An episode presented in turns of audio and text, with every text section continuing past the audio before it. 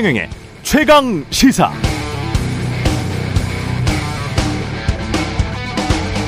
젤렌스키가 미국 연방의원이냐? 아, 그가 미국 대통령이냐? 내가 왜 그 사람한테 헌신해야지? 오히려 난 그에게 많은 질문들이 있다. 미국이 이미 준 돈, 그 돈들에 대한 책임은 어디서 찾아야 하나? 러시아와의 전쟁에서 어떻게 이길 것인가? 계획은 있는가? 나는 그게 미국 대중이 알고 싶어 하는 질문들이라고 생각하는데, 우크라이나에 대한 지속적인 예산 지원에 동의하냐는 기자들의 질문에 매카시 미국 하원 의장이 말한 답입니다. 워싱턴 포스트에 나와 있는 걸 제가 번역해서 읽어드렸는데요. 미국 공화당의 현재 분위기가 느껴지죠.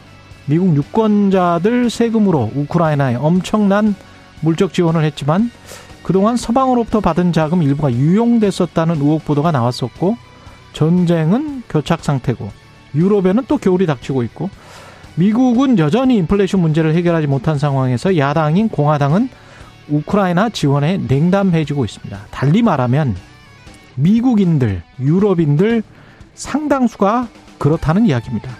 국내 유권자들의 불만이 반영되고 있는 것이죠. 지난 겨울 젤렌스키가 미국 의회에서 연설했을 때와는 격세 지감을 느낍니다. 그러나 한국은 뭐 자유 가치 동맹이니까요. 국제 정세의 미묘한 변화, 각 나라가 각자의 국익을 추구하는 행위 땅에는 개의치 않을 수도 있겠지요. 자유민주주의 이념이 중요하니까 그런가요, 정말? 자유 가치 동맹의 수장격인 미국은 국민의 발언을 저해할 어떠한 법률도 만들 수 없다. 발언을 저해할 어떠한 법률도 만들 수 없다는 문구로 언론 자유를 헌법 제1조 수정헌법 제1조로 보장하고 있습니다. 인간사 자체가 원래 역설, 모순, 위선 천국일 수도 있겠습니다.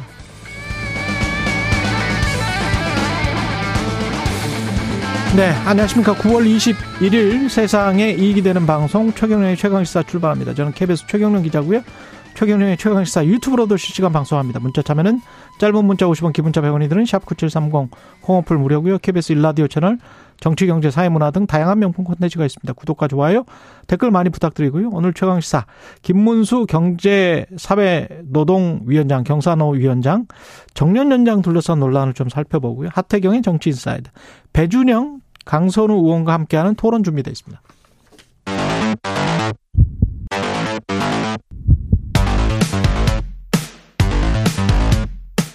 오늘 아침 가장 뜨거운 뉴스 뉴스 unboxing 자 뉴스 unboxing 시작하겠습니다. 민동기 기자 김민아 평론가 나와 있습니다. 안녕하십니까? 안녕하세요.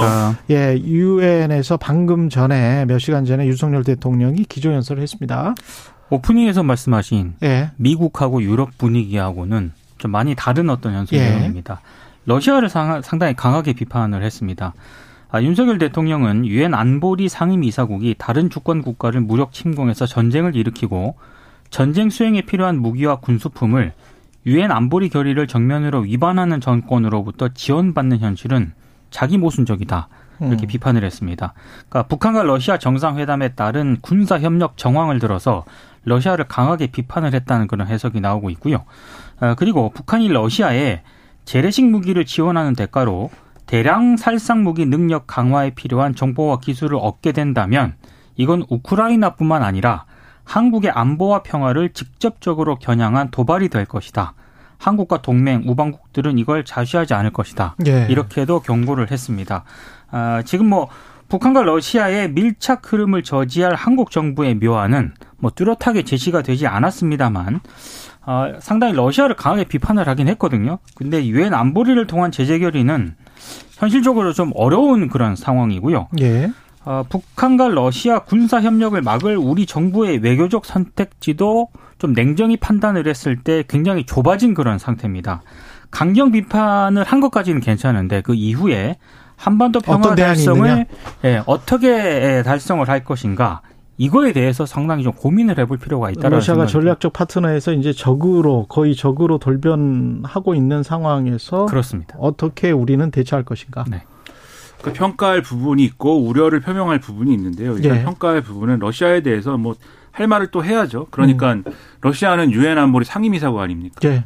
상임이사국이 유엔이 결의한 이 내용에 대해서 완전히 충돌할 수도 있는 그러한 내용의 어떤 이 행동을 북한하고 같이 한다고 하면은 그건 당연히 거기에 대해서 목소리를 비판을. 내야 되는 것이고 음, 그거 맞습니다. 특히 예. 이제 북한은 우리하고 이제 밀접한 관계가 지금 있는 것이기 때문에 완전히 이제 예, 맞닿아 있는 입장이기 때문에 우리가 또 여기에 대해서는 목소리를 낼 필요가 분명히 있죠. 그건 음. 맞는데, 그러니까 지금 말씀하신 대로 그럼 앞으로 뭘 해야 되는 것이냐에 대해서는 지금 윤석열 대통령이 힘을 실은 대목, 그러니까 언론이 좀 주목한 대목은 유엔 안보리 개혁에 관련된 거예요. 그러니까 유엔 안보리에 지금 러시아랑 중국이 들어있기 때문에 그게 예를 들면 북한이 어떤 도발을 한다거나 뭔가 이제 나쁜 행동을 할 때 북한이 아니더라도 중국, 러시아의 국익과 맞는 어떤 국가들이 이제 국제사회가 받아들이기 어려운 것들을 했을 때 유엔 안보리가 제재할 수 없는 상황이 계속 이어져지 않았습니까? 피토권이 음. 있기 때문에. 예. 근데 중국은 뭐 이번에 북한, 러시아의 이런 어, 움직임에 대해서 별다른 말을 안 하니까 중국은 그렇다 치더라도 음. 러시아가 여기 들어있는 거는 이거는 어, 말이 안 되는 거 아니냐라는 음. 얘기가 있는 게 사실이에요. 근데 그래서 미국하고 이제 일본 쪽에서 얘기하는 게 뭐냐면 그러면 이제 러시아를 여기서 빼는 게 필요하다는 얘기를 계속 하는 거잖아요. 상임이사국에서. 그렇죠. 근데 빼면 누구를 집어넣는 거냐. 그 2차 대전 이후에 지금 체제잖아요. 이 아, 그렇죠. 유엔 체제라는 것이. 네, 그렇죠. 예. 그래서 지난번에 사실은 G 어, G8에서 러시아를 빼버린 것처럼 음. 유엔 3이 안보리에서도 빼자라는 건데 그럼 누구를 넣어야 되냐 그러면 빼, 네. 빼면 또 넣는 것도 있어야 되지 않습니까? G8은 사실은 유엔과 비교해서는 비공식적인 그렇죠. 것이죠. 예. 그렇죠. 유엔은 완전히 공식적인 기구라서. 그렇죠. 예. 그러니까 누굴 빼 누굴 집어넣어야 될 거 아닙니까? 예. 누구를 집어넣어야 됩니까? 러시아를 빼면? 그러니까 뭐 여- 여러 가지 이야기가 사실 미국에서도 여러 가지 이야기가 나오고 있는 게 여러 나라를 한꺼번에 집어넣는 음. 방안을 생각을 그렇죠. 하고 있더라고요. 그래서 뭐한 15개 정도 거기에 우리나라가 들어가는 건 그렇죠. 우리로서는 굉장히 좋은 방안입니다. 근데 2차 대전 이후에 그 승전국들 중심으로 해서 지금 사실 세계 체제가 그렇게 한 70년 이상 지속돼 왔잖아요. 근데 그거를 지탱하고 있는 러시아와 중국 그리고 다른 나라들 있지 않습니까? 네. 아프리카나 또 유엔은 다수결이잖아요. 맞습니다. 총회에서 결정이 결국은 되는 그렇죠. 거기 때문에 그 아프리카나 남미 국가들은 또 어떻게 생각할지는 모르겠어요. 또 중국의 영향을 받는 국가들이 적지 않습니다. 그렇죠. 그 네. 중에서 또 중국 영향을 받는 국가들이 적지 않기 때문에 이게 뭐 단기간에 미국도 비슷한 생각을 하고 있기는 하지만 단기간에 어떻게 해결될 것 같지는 않습니다. 국제 정치상. 예. 그러니까 지금 이제 네. 같이 목소리를 안보리 개혁이 필요하다고 목소리를 내고 있는 게 이제 미국, 일본이지 않습니까? 그렇죠. 그러면 지금 말씀하신 것처럼 예. 러시아나 중국에 가까운 국가들을 러시아 대신에 넣겠는가? 네, 그런 의문을 지금 제기하는 거죠. 그러면 근데 그 사람들은 그러면 그 러시아나 중국은 가만히 있겠는가? 그렇죠. 그러니까 그런 구도라면 예. 그런 구도라면 이게 자칫 제가 얘기하고 싶은 거는 자칫 예. 잘못하면 이 안보리 개혁 논의가 음.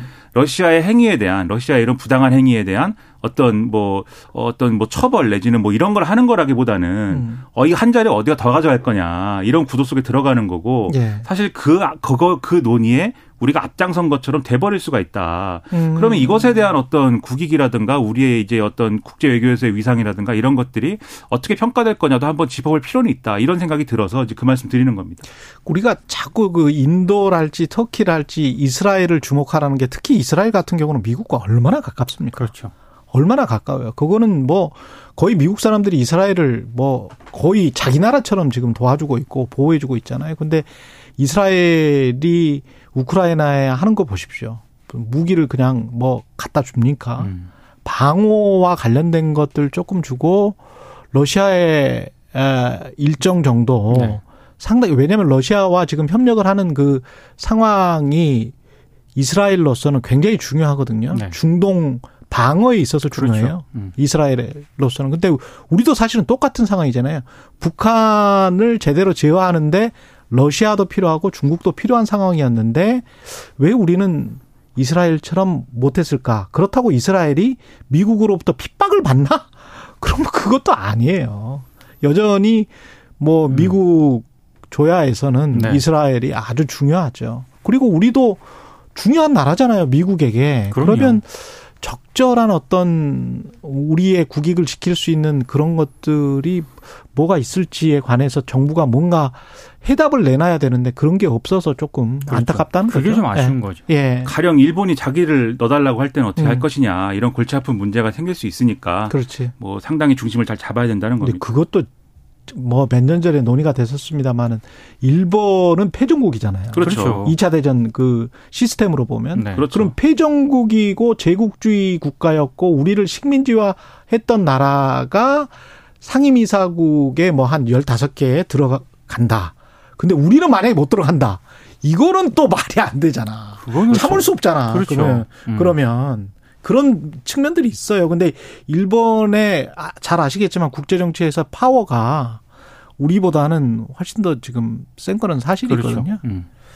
이런 거 저런 거를 좀 많이 생각을 하겠죠. 용산에서도. 예. 오늘 이재명 민주당 대표 체포동의안 어, 표결에 들어갈 것 같습니다. 네. 그죠? 오늘 표결을 네. 하는데요. 어제 이재명 대표가 페이스북에 글을 썼습니다. 명백히 불법 부당한 체포 동의안의 가결은 정치 검찰의 이 검찰의 공작 수사에 날개를 달아줄 것이다. 이렇게 썼거든요. 그러니까 사실상 부결을 호소했다. 이런 평가가 나오고 있습니다. 언론들은 석 달 전 이재명 대표가 했던 불체포 특권 포기 약속을 뒤집었다라고 강하게 비판을 하고 있고요.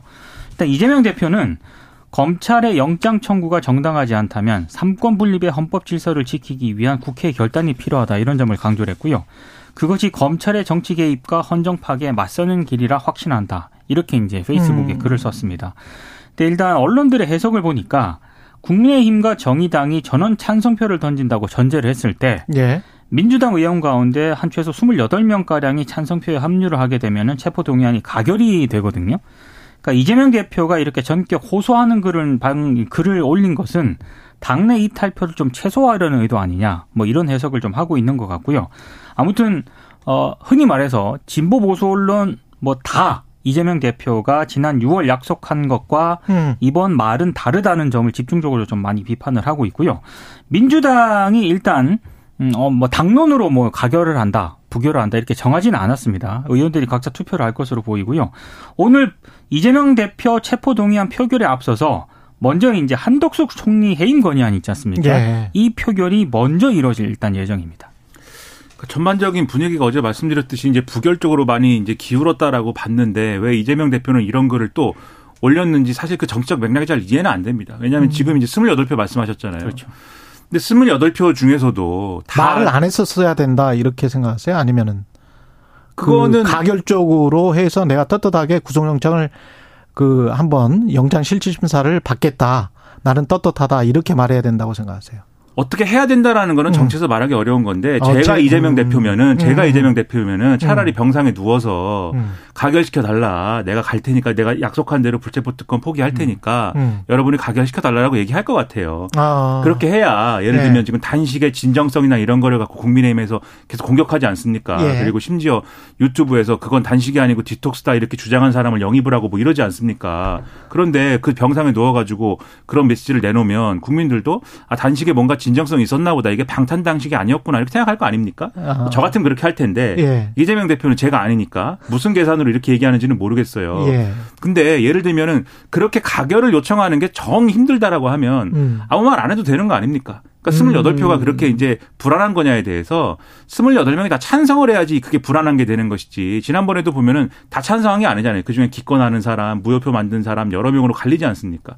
그러니까 이 28표가 그렇게 불안한 거냐도 의문인 것이고 그리고 이걸 제가 볼 때는 민주당 의원들도 막 당황했을 거예요. 왜냐하면 지도부에서 어제 의원총회 할 때도 부결로 당론 당론으로 부결을 정하는 것까지는 아니지만 부결하는 방향으로 가자고 얘기를 하지 않습니까? 그랬죠. 그렇죠. 그리고 거기에 네. 대한 의원들의 총리를 모으면서 뭔가 이재명 대표가 단식까지 하는데 이걸 우리가 가결을 시켜야 되냐 뭐 이런 분위기가 팽배해진 거 아닙니까?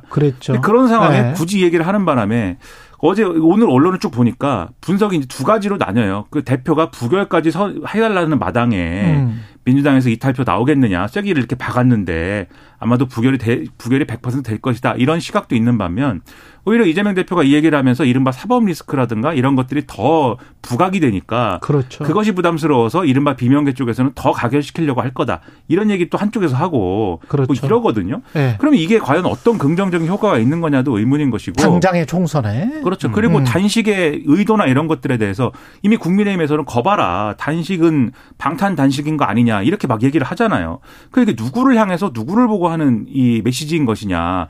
이런 것도 의문이에요. 더군다나 이 메시지가 상당히 장문 아닙니까? 거의 2천자 가까이 되는데 상당히 이재명 대표가 건강이 상해서 어려운 와중에 이 이천자를 말로 해가지고 구슬로 해가지고 누가 이제 받아 적은 다음에 페이스북에 올렸다고 하는데 그럴 정도의 기력까지 짜내가지고 했어야 될 일일까에 대해서 많은 국민들이 좀 의문을 표현하는 그런 상황이 되지 않을까. 그래서 그런 그런 상황 속에서 지금 체포동의 표결을 해야 되는데 민주당이 과연 여기에 대해서 국민들의 신뢰를 회복할 수 있는 과정으로 갈 수 있을 것이냐 의문은 커질 수밖에 없는 것이죠.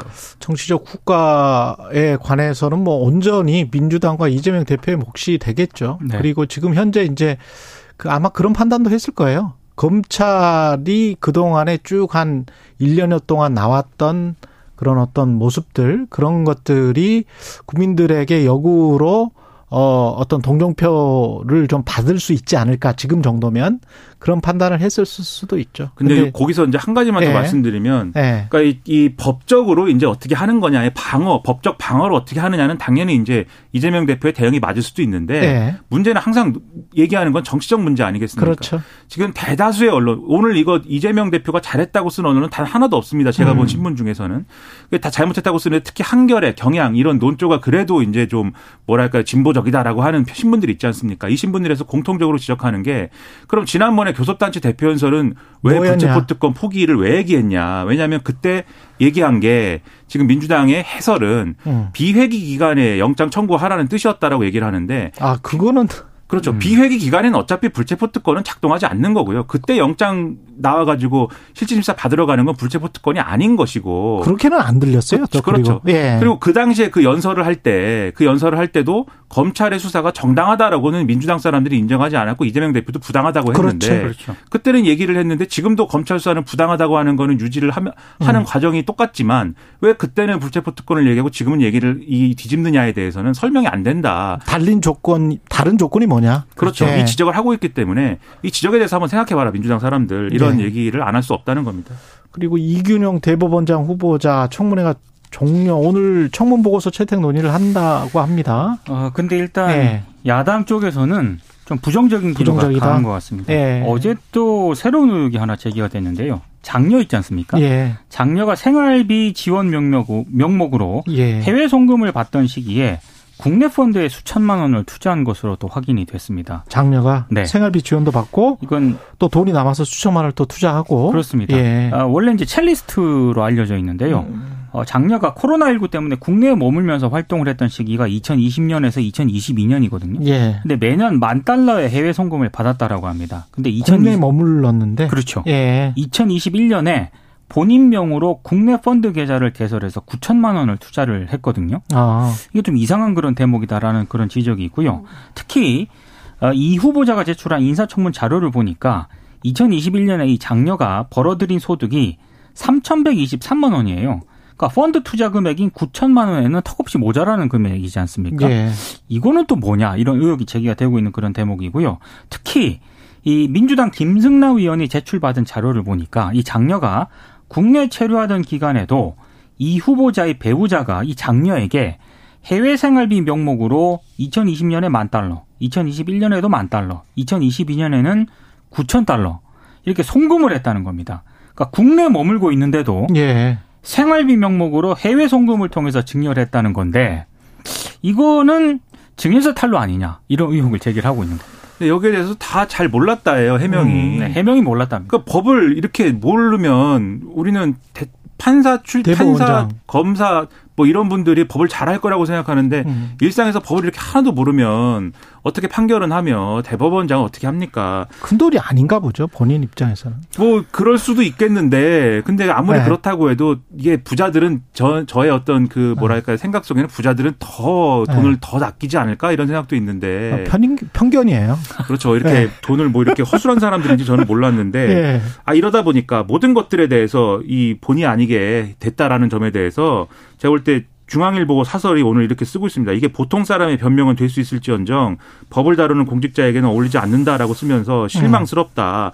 다수 국민의 심정적 동의를 얻을 방안을 임명동의안 표결 전에 찾아라 이렇게 얘기를 하고 있고 동아일보도 사설에서 왜 신고를 제대로 하지 않았는지 등에 대해서 설득력 있는 설명 제시하지 못했다라고 평가를 하면서 청문회가 끝났다고 해서 넘어갈 사안이 아니다라고 지적을 하고 있어요. 검찰이 수사를 하든가 대법원 공직자윤리위원회가 심사를 하든가 이런 게 불가피하다. 그러면 이런 일을 당해야 되는 사람을 대법원장으로 인정할 수가 있는 거냐. 음. 그리고 이런 검증도 없이 왜 추천한 거냐 이거를 이런 의문이 꼬리를 물고 이어질 수밖에 없는 거 아닙니까? 예. 이게 설명이 안 된다라고 하면은 제가 볼 때는 국회에서 과연 임명 동의가 가능하겠는가에 대해서 큰 의문이 지금 남아 있다라는 겁니다. 여기까지 하겠습니다. 뉴스 unboxing 민동기 기자 김민아 평론가였습니다. 고맙습니다. 고맙습니다. KBS 라디오 최근의 최강시사 듣고 계신 지금 시각 7시 40분입니다. 오늘 하루 이슈의 중심. 당신의 아침을 책임지는 직격 인터뷰. 여러분은 지금 KBS 일라디오 최경영의 최강 시사와 함께하고 계십니다. 네, 한국 노총이 최근에 65세 정년 연장 국민동의 청원을 올렸는데 5만 명 이상의 동의를 얻어서 국회에서 논의가 진행되게 됩니다. 재계 노동계 각계 각층 입장은 어떤지 김문수 경제사회 노동위원회 위원장 나오셨습니다. 안녕하세요. 예, 반갑습니다. 네, 반갑습니다. 지금 한국노총의 주장은 국민연금 수급 개시 연령이 65세니까 네. 그것과 법정 정년을 65세로 지금은 60세죠. 그렇습니다. 예.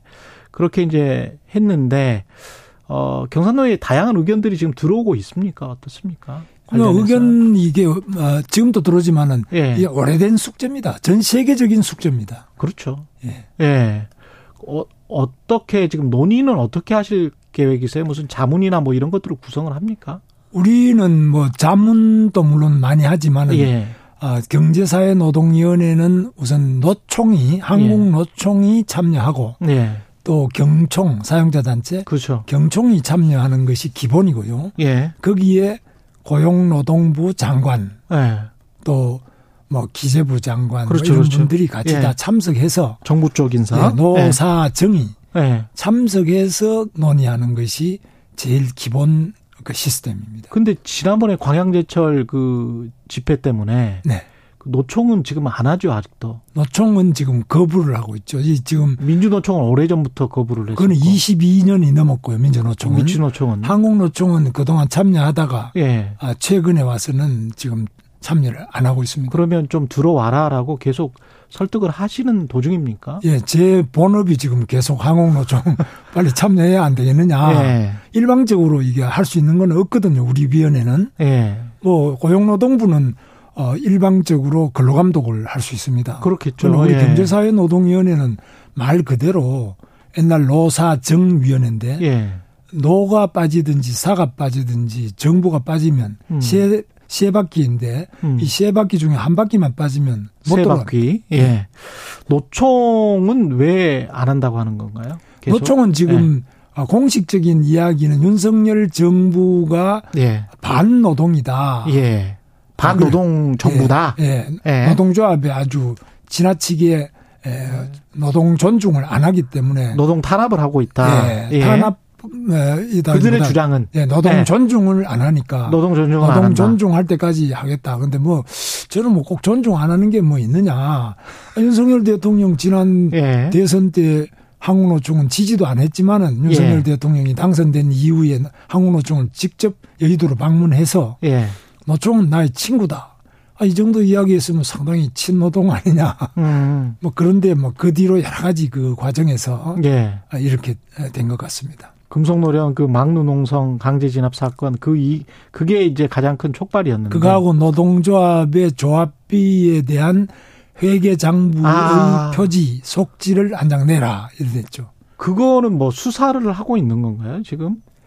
그거는 어떻게 되는 건가요? 수사는 아니고 예. 표지와 속지를 내지 않은. 않기 때문에 회계 예. 장부를 제출하지 않기. 때문에 노동조합원들의 어, 조합비를 낸 것이 연말 정산 때세 공제가 공- 되잖아요. 공제가 되죠. 세 공제에서 제외하겠다는 어, 그런 어, 입법 예고를 해서 지금 10월 1일부터 시행이 됩니다.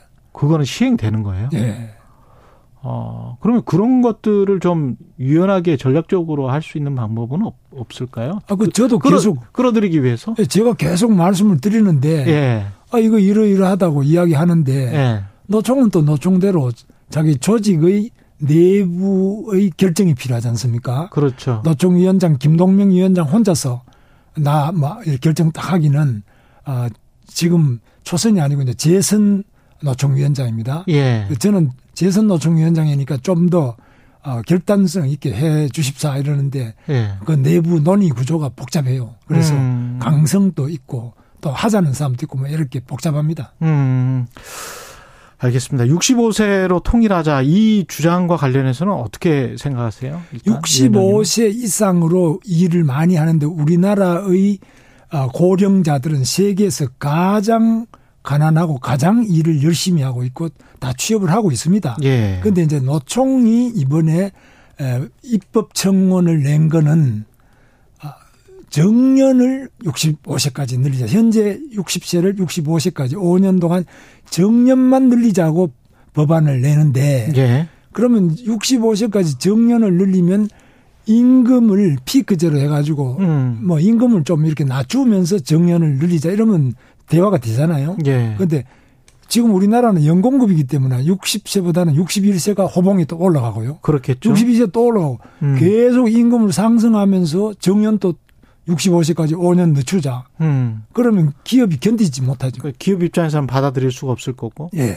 그러면 그것이 어떤 균형점 합의가 되는 어떤 상황이면 충분히 정년 연장을 해도 무방하겠다 그런 입장이신가요? 그렇습니다. 정년 예. 연장 방식이 아니고 이제 일본의 경우를 보면요. 예. 일본이 바로 이 정년이 길고 또 수명이 길잖아요. 예. 우린 지금 더 길게 나가고 있습니다만. 예.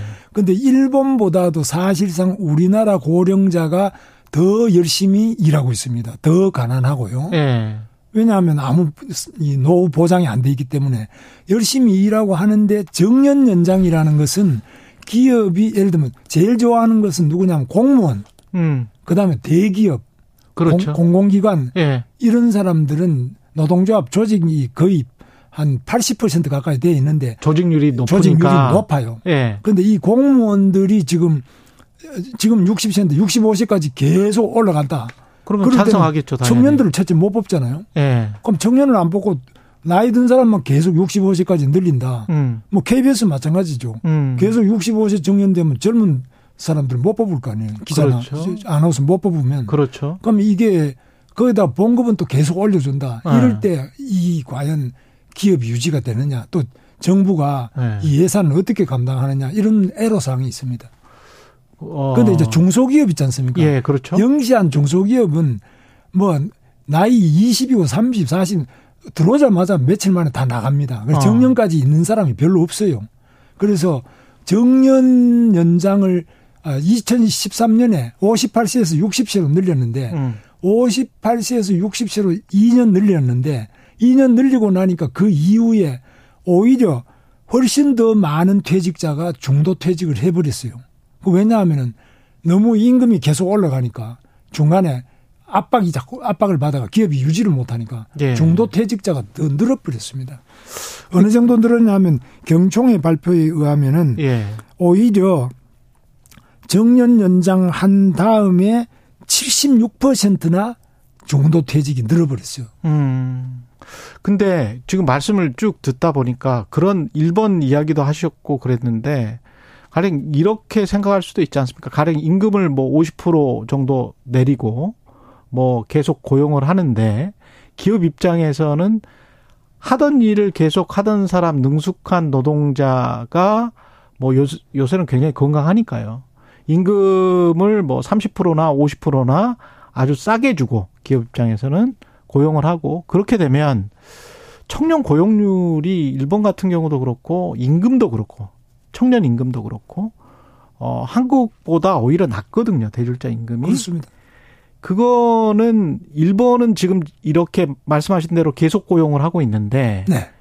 오히려 그게 청년 고용이나 청년 임금에 도움을 주는 게 아니고 청년이 뭐 제대로 된 일자리를 못 얻고 오히려 노년 쪽에서는 저임금으로 그냥 계속 일을 하고 기업은 그 과실을 그냥 가져가는 그런 시스템이 영속될 수 있는 거 아닌가요?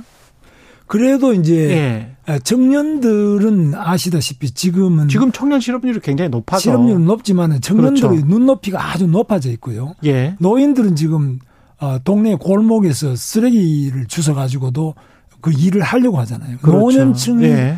어, 지금 적응할 수 있는 거하고 청년들은 조금 아, 눈높이가 높은 상태이기 때문에 음. 에, 이런 부분들은 조화를 이룰 수 있는데 음. 방금 이제 말씀하신 것처럼 예. 노령자들이 정년 이후에 60세 이후에 예. 65세까지는 임금을 자기가 조정할 수 있다. 그렇죠. 이러면은 그건 이제 대화가 되는데 예. 지난 10년 전에 2013년에 정년 2년 늘릴 때도 예. 임금은 하나도 조정 안 하고 아. 정년만 2년 늘었어요. 예. 그러니까 이제 에, 경총 같은 기업인 단체에서는 절대로 그런 거는 이제 안 하겠다. 이렇게 그 봅니다. 저는 아니 저는 개인적으로는 네. 영, 연공 서열식보다는 그 해외에서 하는 것처럼 서양에서 하는 것처럼 그렇게 뭐 능력제로 그렇게 하는 게 바람직하다. 네. 장기적으로는 그렇다라고 보는데 그럼에도 불구하고 서구와 비교를 해보면 사회복지망도 우리가 훨씬 더 적고 그리고 취업을 했다가 재취업을 하고 다른 데로 이직하고 할 때 그 어떤 기업에서의 문화 그다음에 임금을 그러면 그만큼 또 올려줘야 되잖아요. 임금이 아주 능력이 있을 때는 올려줘야 되는데 한국은 또 그거는 또 되게 또 기업들이 싫어한단 말이죠. 그러면 이제 그런 것들이 같이 좀 균형을 가지면서 이렇게 경사노위가 이끌어 주셨으면 좋겠는데 능력급제, 성과급제를 장기적으로 뭐 10년 후 20년 동안 우리가 문화를 만들어 보자. 그건 저는 찬성하거든요, 사실. 그리고 많은 청취자분들도 찬성하실 것 같아요. 근데 청년층과 이 노년층 사이에 어떤 균형도 맞춰야 되고 그게 청년 취업에도 도움이 되는 방향, 양질의 일자리 제공 그런 어떤 뾰족한 묘안이 있는 겁니까? 아니면 그냥 일단 65세로 늘리고 그냥 그 임금을 좀 낮추면 그러면 기업들의 수급에 에, 지금 당장의 수급에 도움이 될 것 같으니까 일단 그렇게 하자라는 겁니까? 예, 방금 이제 말씀하신 예, 아, 연공급보다는 예, 아, 직무 성과급, 예, 직무 성과급 이게 이제 윤석열 대통령이 이야기하는 예, 노동개혁의 두 가지 중에 하나죠. 예. 그러니까 가장 중요한 노동개혁 과제인데 그 그렇게 고쳐지면 좋겠는데 그게 자본주의니까 뭐 정부가 마음대로 할 수는 없잖아요. 어, 못하죠. 그렇죠. 그래서 우리나라 노동조합은 어떠냐? 노동조합은 주로 고령층이 많아요. 현대자동차만 하더라도 그렇고 예. 공무원도 그렇고 요즘 청년들 출생률도 적고 취업률도 낮고 청년들이 못 들어오고 있기 때문에 거의 예. 안 뽑잖아요. KBS도 마찬가지죠. 예, 청년들이 거의 들어올 틈이 없고 나이 든 사람들이 노조의 중심이 돼 있기 때문에 예, 나이 든 사람 중심으로 정년 연장에는 관심이 많은데 예. 나이 든 사람이 정년이 길어지면서 열- 또 어, 월급을 깎자. 깎자 그러면 이게 음. 노조 집행부가 무너질 겁니다. 그러니까 그 소리를 못 하는 겁니다. 지금 한국노총이 그런 식으로 임금에 대한 거는 못 깎고 그냥 정년만 5년 늘리자 이런 법안을 냈는데 음. 이 법안이 통과될 수가 저는 한노위에서. 뭐 논의를 하겠죠, 이제. 논의를 논의하는데 그 하는데. 되기가 어, 거의 어려. 왜냐하면 예. 임금을 주는 거는 기업이 줘야 되는데 예. 그거 주다가는 정년 5년 늘리고 임금은 계속 호봉제로 계속 올라가면은 그거는 기업이 맞는 못. 견디는 거예요. 예, 그거는 맞는 말씀인 것 같고 합리적인 균형점을 좀 찾았으면 좋겠습니다. 예, 그게 이제 대화를 통해서 해야 되는데 예, 예. 그러려면 이제 노총이 이 경산호에 들어와야 되는데 안 들어오고 있어. 그게 참 답답합니다. 경산노위도 좀 마음을 많이 열어 주십시오, 정말. 아, 우리는 활짝 열고 있습니다. 매일 열고 있습니다. 예. 언제나 열려 있습니다. 아, 알겠습니다. 예, 김문수 경제사회 노동위원회 위원장이었습니다. 고맙습니다. 예, 감사합니다.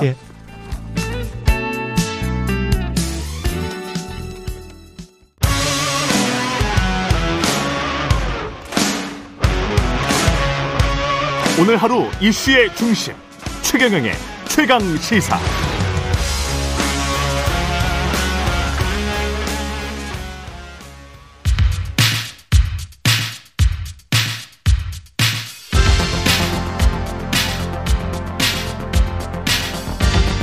여의도 인싸 하태경의 정치 인사이드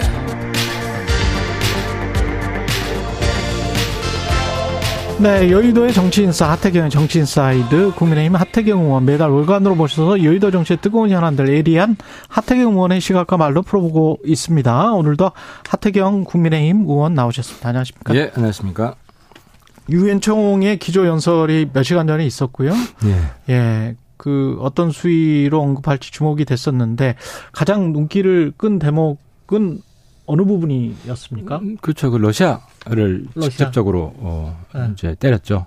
러, 그 러시아가 지금 북한과 무기 거래할 것 같다는 그곳은 이제 외신은 도발 이렇게 프로보케이션 이렇게 그 부분을 역시 다 헤드라인으로 잡기는 했더라고요. 예. 저 이제 사실 두 가지 측면인데 예. 국제사회에서 음.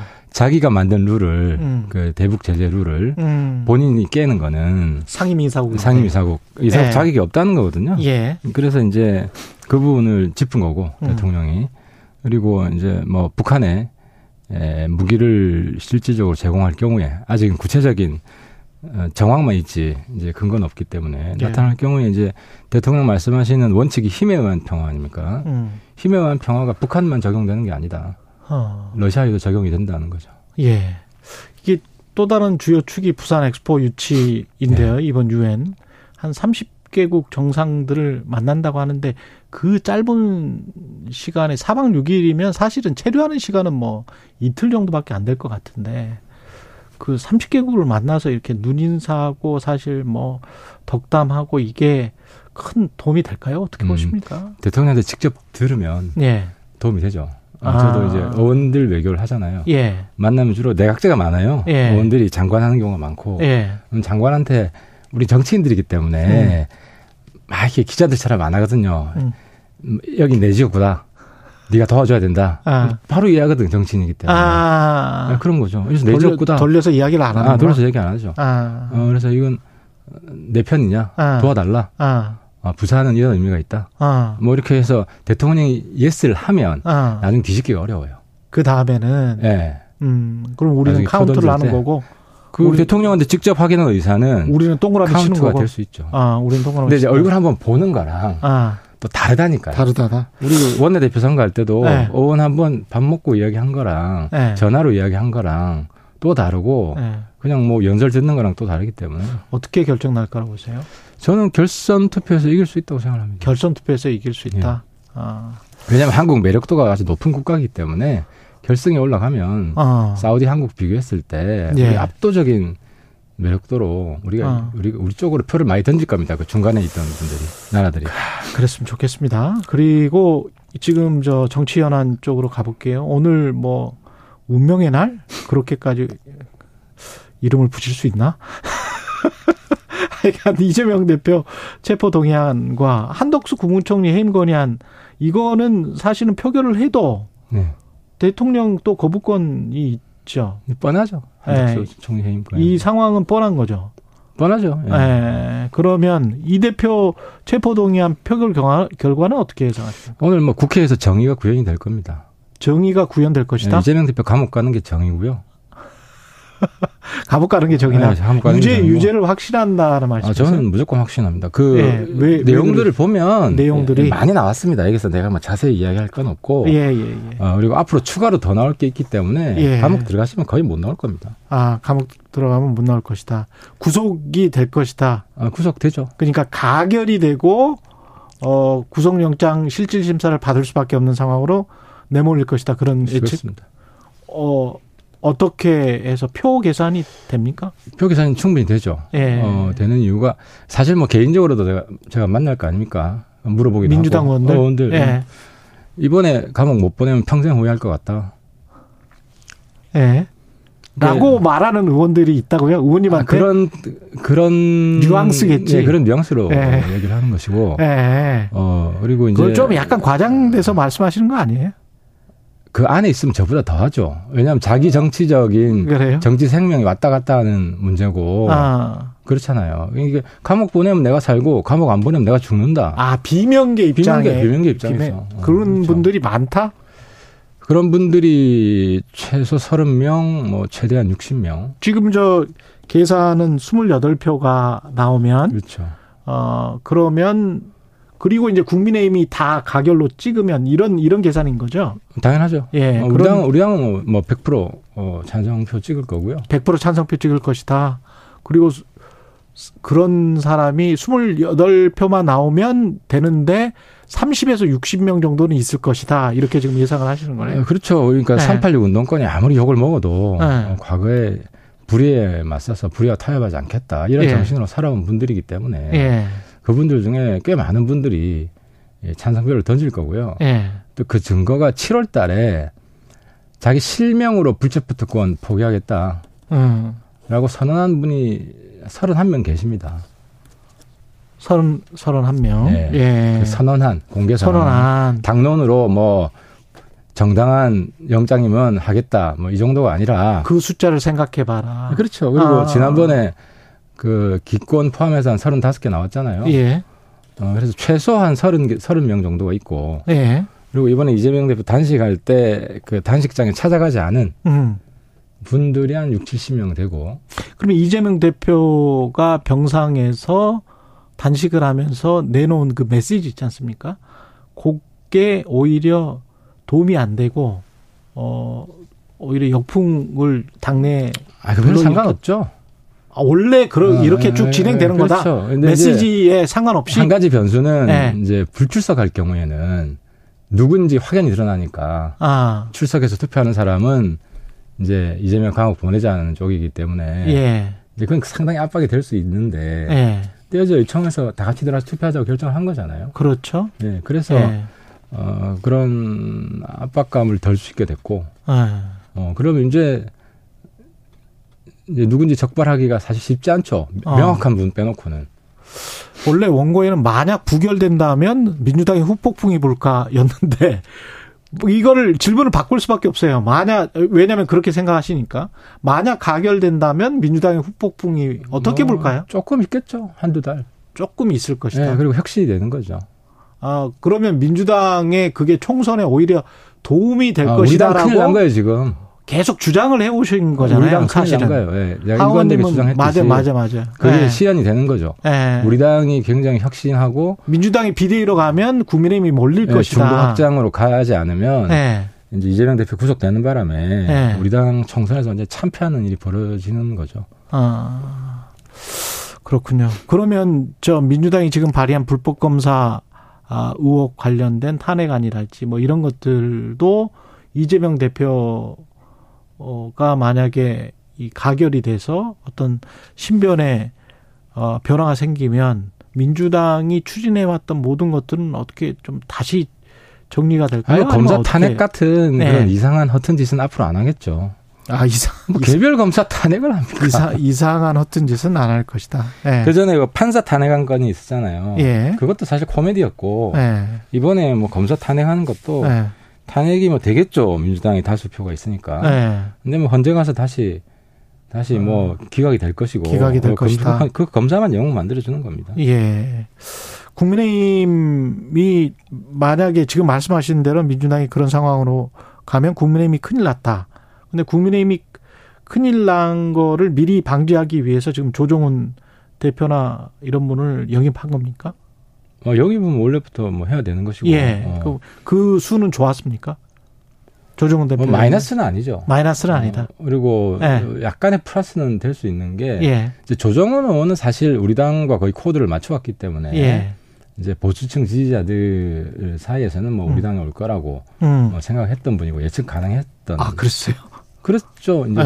쭉그 의정 질의하는 거나 상임위에 어. 발언하는 걸 좀 보면 아. 어, 우리 당하고 상당히 뭐 거의 똑같은 색깔로 예, 해오셨기 때문에 어. 근데 좀 플러스가 될 수 있는 대표적인 부분은 그 조광한 조광한 예, 그, 예, 남양주 시장. 남양주 전 시장 예, 예. 이제 그분이 계곡 정비 원조잖아요. 어. 계곡 정비 원조고 예. 그걸 이제 그 지적재산권을 이재명 대표가 경기도지사 할 때 가져갔다. 아. 아, 이런 논란이 있던 분이고 경기도지사의 대표적인 이제 치적 중에 하나. 아, 그렇죠. 경기도 의 대표적인 추적이고 예. 업적으로 그분의 능력을 보여줬고 음. 또 어, 어, 그때 이제 그 지역 화폐로 그 뿌려라 음. 경기도에서 지원금을 내려 경기도 지역 화폐? 예. 예. 근데 그걸 거부해가지고 그 이제 아, 징계 그랬어요? 때리고 뭐 그랬어요. 이제 그분이 이재명 남양주였구나, 대표랑 그게. 네, 이재명 대표랑 상당히 각을 세워서 자기 소신을 굽히지 않으려고 음. 했던 분이고 그분은 뭐 꽤 플러스가 될 겁니다.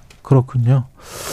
그 이른바 이제 그, 그 전에 나왔던 이야기는 용산발 총선 리스트였단 말이죠. 이거는 뭐 계속 어떤 진행이 되고 있는 어, 당연하죠. 그러니까 원래 청와대에 있던 분들이 총선에 많이 나옵니다. 또 아. 많이 나와야 되고 예. 많이 나와야 되고 하는 건데 이제 그분들이 이 환영받고 또 경선을 할 때 유리하려면 음. 대통령 지지율이 높아야 되죠. 그분들이 대통령 지지율을 좀 꽤 올려놓고 음. 이렇게 나오신다면 상당히 환영을 받겠죠. 지금 내부 바- 반발이나 뭐 불만은 없습니까? 왜 없겠어요? 이제 뭐 경선을 해야 되죠. 의원님은 어, 저는 항상 그렇게 경선해서 그렇게 왔습니다. 저는 불만도 예. 없고 많이 예. 오셔도 상관없고 만약에 지역구에 용산 출신의 참모가 출마한다면 경선하는 거죠. 자신은 있으세요? 예?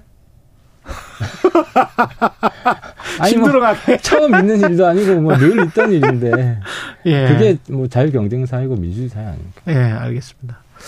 장관 인지도 있는 장관 출마는 설왕설래 하는데 한동훈 장관에 관해서는 어제인가 그젠가 뭐 하여간 여권의 고위 인사는 안 나올 거다.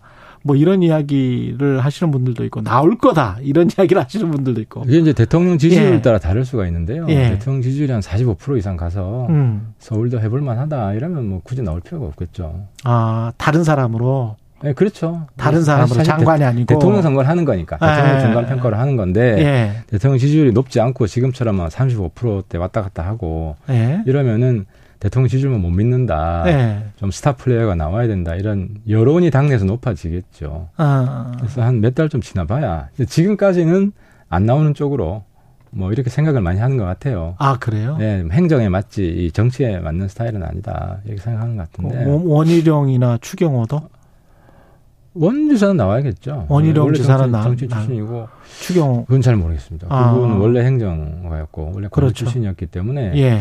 지금 하는 일을 이제 계속 책임지고 하는 것이 음. 그분한테는 더 맞을 수도 있어요. 예. 그래서 뭐 저는 추경호 부총리 같은 경우는 계속 계셨으면 좋겠습니다. 아, 한동훈 장관도 계속 있는 게 맞다. 그렇죠. 행정부에. 예, 예. 예. 지금 저 장관들 지금 후보자 세 분 되실 분들 있지 않습니까? 예. 예. 김행 장관 후보자 같은 경우는 그 주식을 비상장 주식이니까 음. 신의한테 이렇게 잠깐 맡겼다가 본인이 다시 산 것 같은데 그때 이제 가격이 문제가 될 거 아니에요. 이게, 이제 좀 이게 파킹이라고 좀 이제 뭐 판단을 좀 잘못하신 것 같아요. 왜냐하면 김행 비상장 주식은 이제 상장이 안 돼 있기 때문에 잘 팔기 어렵잖아요. 팔기 어렵지. 그래서 백지 신탁 맡겨도 안 팔릴 가능성이 많거든요. 그렇죠. 근데, 근데 결국 자기가 또 돌려 샀잖아요. 예. 그래서 그잖아요. 그러면 예.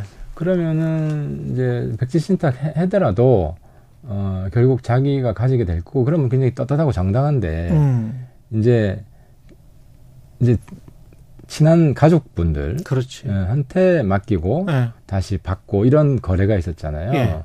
그래서 이거는 좀, 좀 의심이 되죠.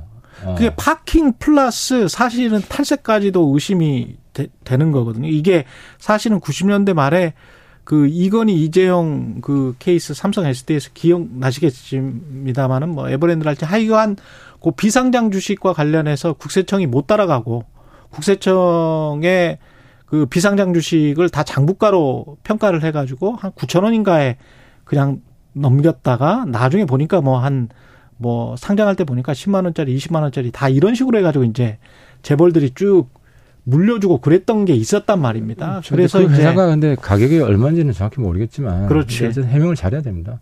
음 예, 충분히 어 살만합니다. 그렇죠. 그리고 10년 전 발언 같은 경우도 지금 성폭행으로 원치 않은 임신과 출산을 해도 사회가 받아들여야 된다라는 취지로 이야기를 했던데 이게 여성 가족부 장관이라서 또 여성들 입장에서 봤을 때는 어떻게 보세요? 발언들은 예. 본인이 공직에 있을 때 한 발언과 예. 아, 사인으로 자연인으로 있을 때 한 발언은 좀 청문회에서 다르게 취급이 되고요. 어. 그리고 이제 공직에 있지 않을 때 네. 민간인이었을 때 한 발언들은 이제 본인이 사과를 하는 경우도 많고 음. 그 저는 그 발언 같은 경우는 사과를 했으면 좋겠고요. 예. 어, 청문회 자리에서 예. 그리고 신원식 의원도 옛날에 센. 이야기, 센 이야기 많이 했어요. 쿠데, 쿠데타 옹호한. 아, 센 이야기 많이 했는데 그 부분도 사과할 건 사과하고 예. 또 오해가 있으면 해명을 잘 하시고 예. 그렇게 했으면 좋겠습니다. 세분 다 뭐 공직자로서는 문제가 없다. 일단 뭐 저 민주당 쪽에서는 장관 뭐 민주당하고 싸움하러 나왔다 그렇게 하는데 예. 그런 면보다는 예. 추진력이 있는 분들이에요. 추진력이 있다. 어, 추진력이 있고 어쨌든 우리 지금 국회가 예. 이제 여소야대라서 음. 대통령 입장에서는 행정부에서 일을 좀 빠릿빠릿하게 잘했으면 좋겠다 하는 음. 이제 그런 기대가 있는 거고요. 음. 추진력 있는 사람들을 뽑았다고 저는 그렇게 보고 있습니다. 한 3, 4분 남았는데 문재인 전 대통령이 이재명 그 당 대표를 만나 만난 것 근데 그 이후에 또 체포 동의안이 이제 가결된다고 이제 말씀을 하시니까 그게 어떤 정치적 맥락은 그러면 사라지게 되는 거네요. 어, 문재인 대통령이 네. 다음 출마할 사람들의 정치적 미래를 보장하지 않죠. 어, 별개의 음, 문제죠. 별개의 문제다. 네, 우리도 뭐 전직 대통령이 뭐 한게 아, 제가 앞으로 출마하고 정치하는 거랑 큰 상관이 없거든요. 당선하고는 상관이 없어요. 아 네, 당선하고는. 근데 당선이 총선 앞두고 네. 총선 앞두고 자기 정치 생명이 걸린 문제인데 네. 이재명 대표가 감옥 가고 안 가고에 따라서 네. 자기 정치 운명이 확연히 갈리는데 아, 뭐 문재인 대표 문재인 그 대표 공천 주는 것도 아니고 음, 그렇게 전혀 그- 별개의 문제죠. 거기다가 이제 무기명이니까 뭐 어, 누가 어떻게 했는지는 알 수가 없는 그죠 부담을 많이 던 겁니다. 무기명 투표. 그래서 민주당의 친명계의 전략적인 미스인지 아. 아니면 친명계도 뭐 이재명 대표 감옥 보내는데 합심하고 싶어서인 건지는 모르겠지만 어, 불출석으로 전략을 잡지 않은 것이 저는 가장 큰 이번에 실수다, 과오다 이런 생각이 듭니다. 마지막으로 윤건영 민주당 의원이 문재인 전 대통령 9.19 기념연설에서 비판을 한 하태경 의원을 비롯한 국민의힘 의원들에게 이런 메시지를 남겼습니다.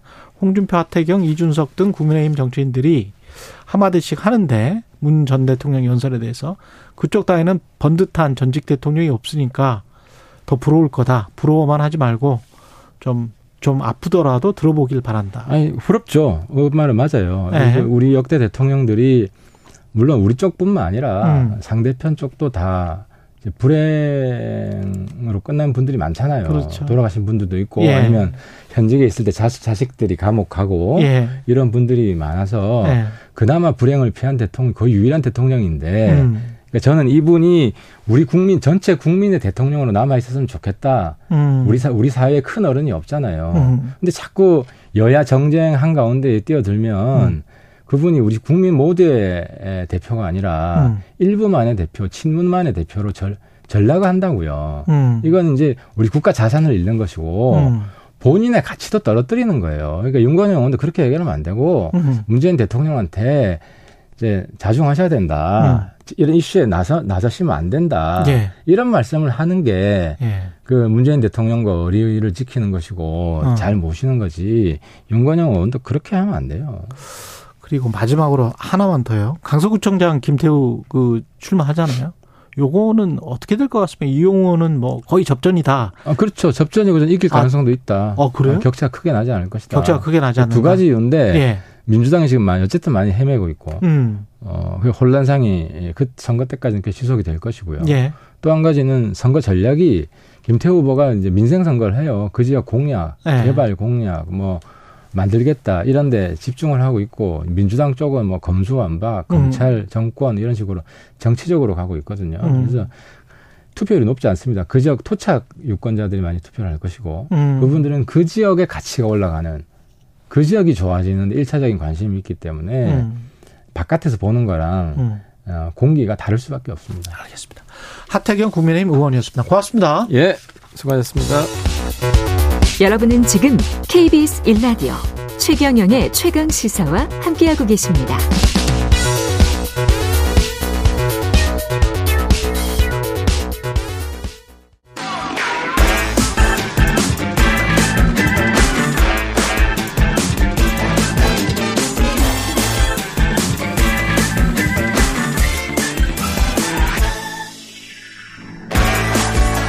네, 하태경 의원이 언급한 대통령 지지율 관련해서요. 35%대다. 리얼미터가 에너지 경제신문 의뢰로 지난 11일부터 15일 조사한 결과입니다.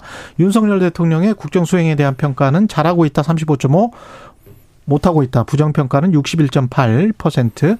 자세한 내용은 중앙선거 여론조사심의 홈페이지 참조하시면 되고요. 한 번 더 뉴스 시간입니다. 오늘은 한국경제신문 최영창 기자와 함께하겠습니다. 안녕하십니까? 네, 안녕하세요. 예, 오세훈 서울시장이 잠실에 이제 MICE 복합단지 그 잠실 야구장을 그러니까 헌다는 거예요?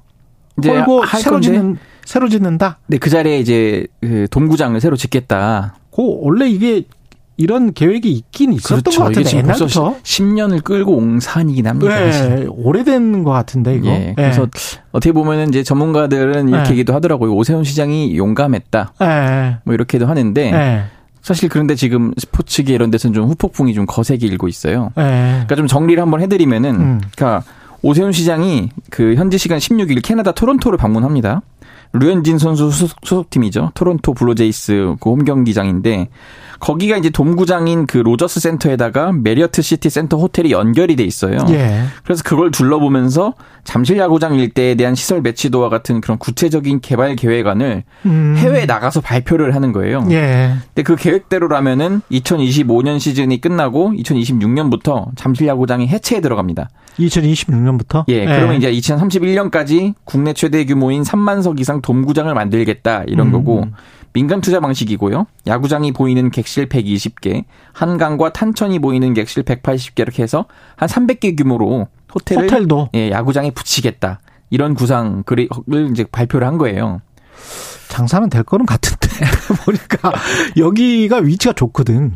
좋기는 그렇죠. 해. 네, 뭐 한강, 예. 탄천 다 껴있고 교통도 심지어 뭐 2구선 다 다니고요. 예. 바로 옆으로 넘어가면 뭐 삼성동 코엑스 있고 굉장히 좋은 곳이죠. 근데 그러면은 이 그 동안에는 어떻게 해요? 짓는 동안에는 지금 그게 이제 문제인 건데요. 예. 잠실 야구장은 이제 프로야구 두산 베어스와 LG 트윈스가 쓰고 있잖아요. 예. 하필 또 인기도 많은 팀들입니다. 그렇죠. 둘 다. 이 두 구단이 6년간 어디를 안방으로 쓰느냐 이 문제가 지금 남게 되는 거예요. 6년간이나. 그렇죠. 6년이에요. 1, 2년도 아니고 6년이라는 긴 세월이기 때문에 어디를 쓰지? 이제 머리가 복잡해집니다. 네. 그래서 서울시에서는 이렇게 얘기를 해요. 아니 뭐 음. 고척돔도 있고 목동 야구장도 있지 않냐 이런 입장인 건데. 목동 야구장. 네. 아마추어 야구 하는 데인데 여기. 맞습니다. 예. 지금 그래서 한번 좀 그 목동 야구장은 특히 지금 네. 아마추어 야구 하는 데에다가 예. 거기는 그래서 아마추어 야구를 해도 낮에도 민원이 굉장히 많이 들어온답니다. 그렇죠. 시끄럽다고 애들 공부해야 한다고. 그게 또 그렇죠. 학군 그 학구열이 그 불타는 그렇지. 곳이라서. 아, 불타는 곳이야 여기는. 예. 예. 그래서 지금 오후 6시가 넘어가면 야구를 못 하게 또 규정을 또 해놨어요. 그렇죠. 네, 지금 그런 상황에서 프로야구는 이제 전, 저녁 6시 반부터 해야 되는데 예. 그럼 거기서 하라. 이거 과연 민원을 서울시나 뭐 양천구나 이런 데서 음. 감당을 할 수 있을까 이런 의문이 제기되고 음. 고척돔은 사실 그 동구장이긴 하지만 지금 키움 히어로즈가 쓰고 있고 그렇죠. 딱 한 구단이 쓸 수 있을 정도의 그런 시설들이 갖춰져 있다는 거예요. 예. 이렇게 지금 잠실처럼 그 한 지붕 두 가족이 이렇게 안 되고 시설이 좀 부족하기 때문에 그렇게도 좀 곤란하다 이런 그렇지. 거고 그럼 세 구, 세 구단이 같이 써야 되는 거예요. 고척을. 뭐 그런 셈이죠. 만약에 하려면. 예, 예. 사실 그래서. 지금 원래는 동대문 야구장이 있었잖아요. 예. 그걸 누가 없앴냐면은 오세훈 시장이 이제 이전 서울시장을 할 때 DDP 만들겠다면서 없앤 거예요. 아, 그래서 DDP가 그렇게 만들어진 거예요? 예, 예. 근데 그때도 뭐 야구계가 예. 그렇게 많은 반발을 하지 않았지만은 이제 와서 야구계 야구인들이 좀 후회를 하고 있죠. 그때 좀 열심히 반대를 할 걸. 아. 왜 그때는 세게 반대 안 하다가 예. 이런 지금 일을 또 자초했다. 스포츠가 또 짓밟히고 있다. 이런 네. 식으로 지금 뭐 입장을 내기도 하고 있습니다. 그 야구단들은 지금 다 반대인 겁니까? 지금 뭐 무조건 반대는 아니에요. 왜냐면 네. 또이 야구 프로 야구계 수건 사업이 또 이런 서울에 있는 좋은 동구장을 왜냐면 지금 올해만 해도 비가 너무 많이 오니까 그렇죠. 우천으로 연기되는 게 많거든요. 예. 이렇기 때문에 좀 동구장을 하나 제대로 번듯하게 지어 보자는 게 프로 야구계 수건이기 때문에 음. 이 자체를 뭐 그렇게 반대하는 건 아니지만은 지금 그러면 이제 어떻게 좀 대안을 마련해 달라 이런 게 있는 거예요. 길게 보면 있긴 있어야 돼. 예. 있, 있긴 있어야 돼. 네. 예. 그래서 누군가는 결단을 해야 할 문제였다는 거예요. 이게 네. 10년 동안 논의되고 여든 야든 뭐 가리지 않고 바뀔 때마다 예. 딱 펼쳐보면은 야 이거 대안이 답이 없네 이래가지고 네. 다 덮었다는 거예요. 그 옆에 종합운동장 하나 또 있지 않아요? 야구장 말고? 맞습니다. 그래서 지금 네. 종합운동장 주경기장을 어. 그러면 공사하는 기간을 좀 개조를 해서 야구를 할 수 있도록 18,000석 규모로 좀 할 수 있도록 해달라는 게 지금 두산과 LG의 입장인데 어. 문제는 서울시가 이제 어제 입장을 낸 게 이게 서- 그 마이스 사업이 한꺼번에 공사를 한다는 거예요. 그 일대를. 그럼 종합운동장까지 다? 네, 근데 종합운동장을 그 주경기장을 놔두더라도 어. 그러면 이제 공사 그 일대가 공사장이어서 길을 이제 봉은교라고 해서 그쪽 삼성동 쪽으로 그렇죠. 하나만 뚫을 수밖에 없는데 네. 그럴 경우에 안전사고가 굉장히 우려가 된다. 이거예요. 음. 경기 끝나고 한꺼번에 쏟아져 나오기 때문에 길이 그쪽밖에 안 나 있으면은 이건 안전사고가 우려되는데 당신들이 책임질 수 있냐. 좀 이런 입장인 거고요.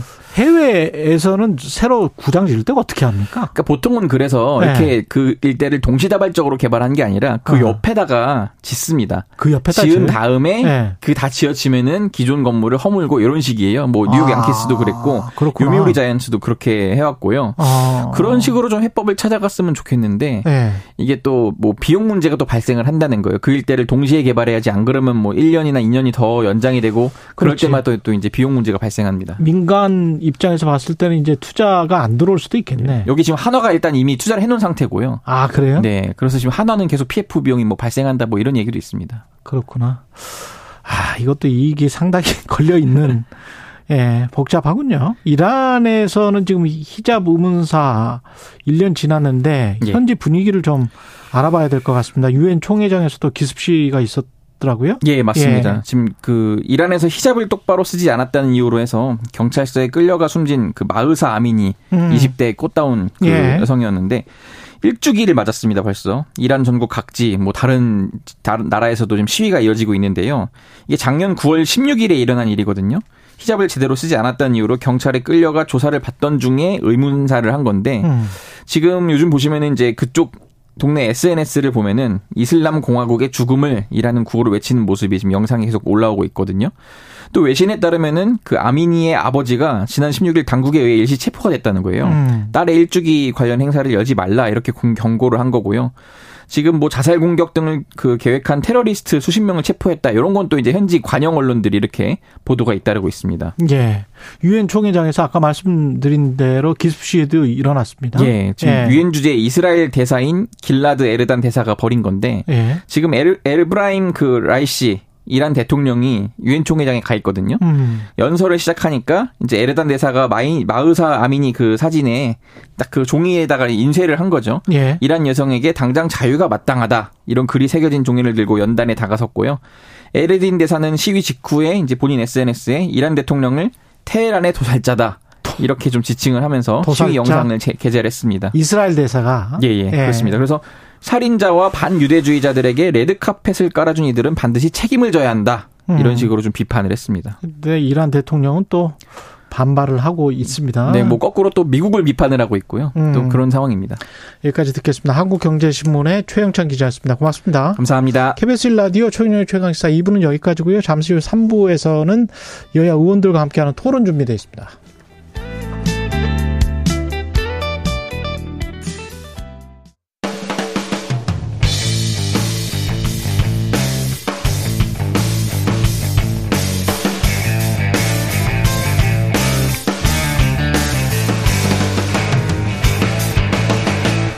최경영의 최강 시사.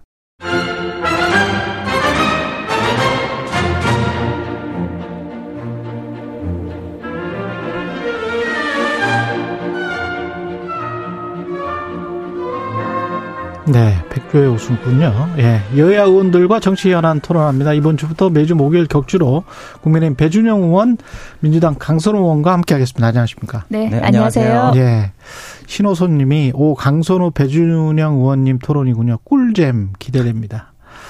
꿀잼이 될지 어떻게 될지는 모르겠네요. 예.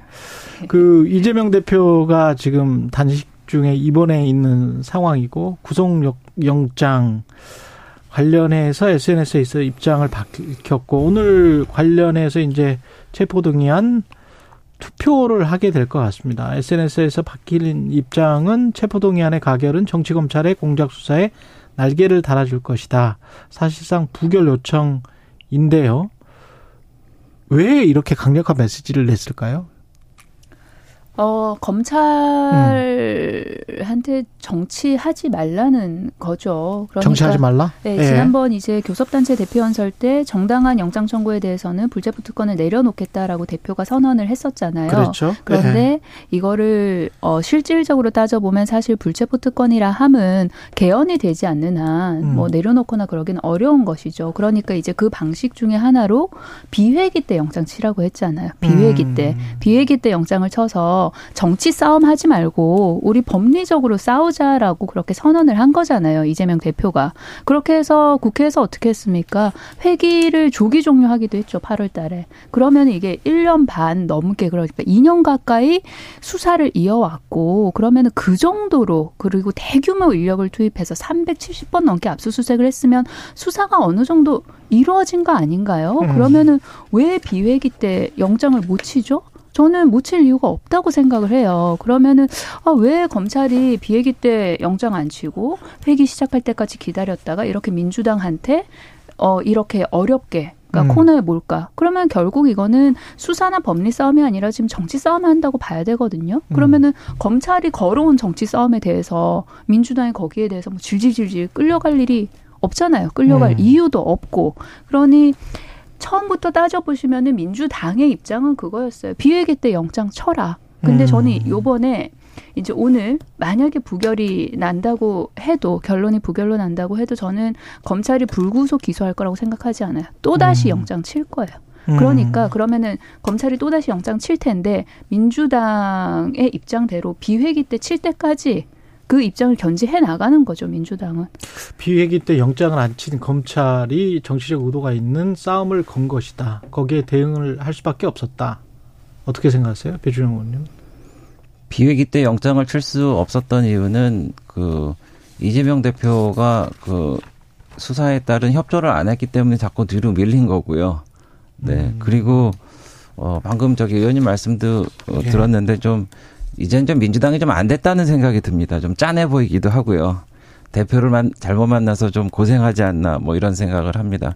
민주당이 어떤 정 어떤 정당입니까? 지난 70년 동안 민주주의를 위해서 싸운 전통의 정당 정당인데 이게 당 대표의 그 지자체장일 때 했던 이런 어떻게 보면은 아, 지금과는 아무런 상관없는 이런 잡스러운 사건을 갖고 이걸 옹호하느라 지금 무지하게 애쓰고 지난번에 사실 어 체포 동의안을 우리 그 받아들여야 된다라고 혁신위에서도 얘기하고 예. 당론으로도 사실 지난번에 결정을 했는데 대표가 입장이 이게 춤을 추지 박히니까 이 불입 이펙트라는 게 있습니다. 이렇게 재직을 조금 하면은 이 요동을 쳐요. 네. 그래서 민주당 의원님들이 참 자존심도 좀 많이 상했을 거라고 생각을 하고 예. 사실 이, 이 단식이라든지 이런 거의 본질을 보면은 이재명 대표는 단식을 여의도에서 하신 게 아니고 어, 서초동에서 하셔야 되는 게 더 맞다. 음. 이런 생각까지 해봅니다. 그리고 체포 동의안이 오기 전에는 어, 이렇게 담담 당대하게 말씀을 하시죠. 예를 들어서 대선 공약 때도 어, 체포 동의안 같은 거는 없어야 된다라고 말씀하시고 지난번 6월 때도 수사가 정치적이라도 정치 수사라고 해도 법정 앞에 서서 영장실질심사 받겠다라고 분명히 말씀하셨잖아요. 음. 근데 이번에 또 실제로 체포 동의안이 오니까 입장이 또 바뀌었는데 제, 제 짐작으로는 이번에 조사받으면서 상당한 혐의가 드러나니까 음. 야, 이, 똑같이 그냥 영장 실, 실질 심사를 받더라도 이번에 구속되지 않겠나 이런 염려 때문에 음. 그런 것 같다라는 생각이 듭니다. 그래서 그 보니까 이재명 대표님이 어 이제 종합병원 그러니까 대학병원에서 이제 안 계실 정도로 어 아주 위중하지도 않으시고 그리고 또 수액도 맞고 그러시니까 그 이제 건강을 회복하셔서 국회로 복귀하시는 게 일이지 이걸 이걸 자꾸 이 전선을 넓, 넓히는 건 좀 우려스럽다고 생각합니다. 오늘 제가 우리 직원한테 들었는데 국회 어, 출입하는 절차가 까다로워져 갖고요. 음. 그 패스가 없으면은 출입이 안 된답니다. 지난번에 그 이재명 대표 단식 때 그 칼부림 사건으로 여경이 다치기도 하고 그랬는데 오늘 민주당의 하부 조직이나 이런 데서 10만 명이 모여갖고 어, 국회를 둘러싸자 뭐 이런 얘기가 있는데 저는 정말 걱정됩니다. 예. 정치 수사라고 해도 영장 실질 심사를 받는다고 하지 않았느냐 이런 말씀이신 것 같습니다. 예. 몇 가지만 말씀드릴게요. 예. 그 이재명 대표가 수사에 따른 협조를 언제 안 했습니까? 검찰이 소환할 때마다 소환에 응했어요. 그러니까 수사 협조를 수사에 협조를 하면 안 할래야 안 할 수 없는 거 아니에요? 이게 강제성이 있는 건데 어떻게 협조를 안 해요? 그리고 검찰이 부를 때마다 소환 조사에 응했고 단식 중에도 두 차례 소환하니까 그 조사 소환에 응했었어요. 그리고 이재명 대표를 가진 우리 민주당이 굉장히 좀 이제 안 됐다 그런 말씀하셨는데 글쎄요 그 뭐 정말로 존재감이 뭐 없다시피 한 김기현 대표를 가진 여당 입장에서 하실 말씀은 좀 아닌 것 같아요. 그리고 민주당이 수사 관련해서 옹호한 적 없습니다. 민주당은 검찰의 정치 행태에 대해서 응수하는 것일 뿐이에요. 저희가 무슨 수사 수사 내용을 가지고 뭐 옹호를 한 적이 언제 있습니까? 그러니까 그거는 조금 틀린 말씀인 것 같아요. 그리고 아까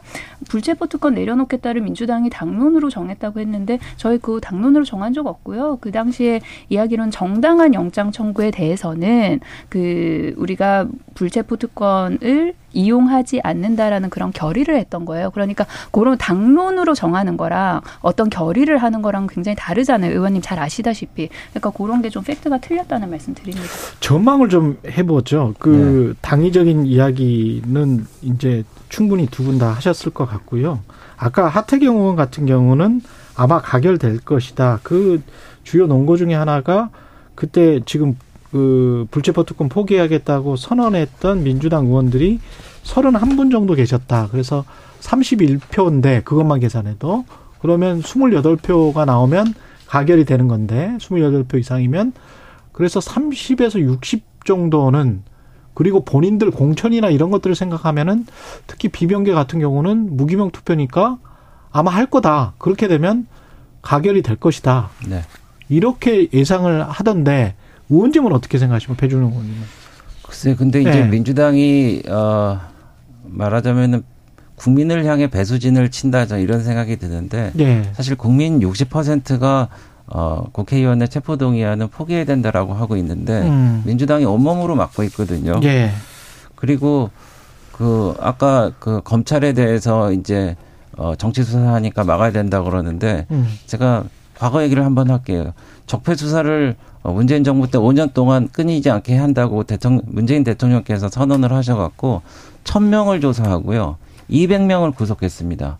그리고 억울하다는 사람이 5명이 자살을 했어요.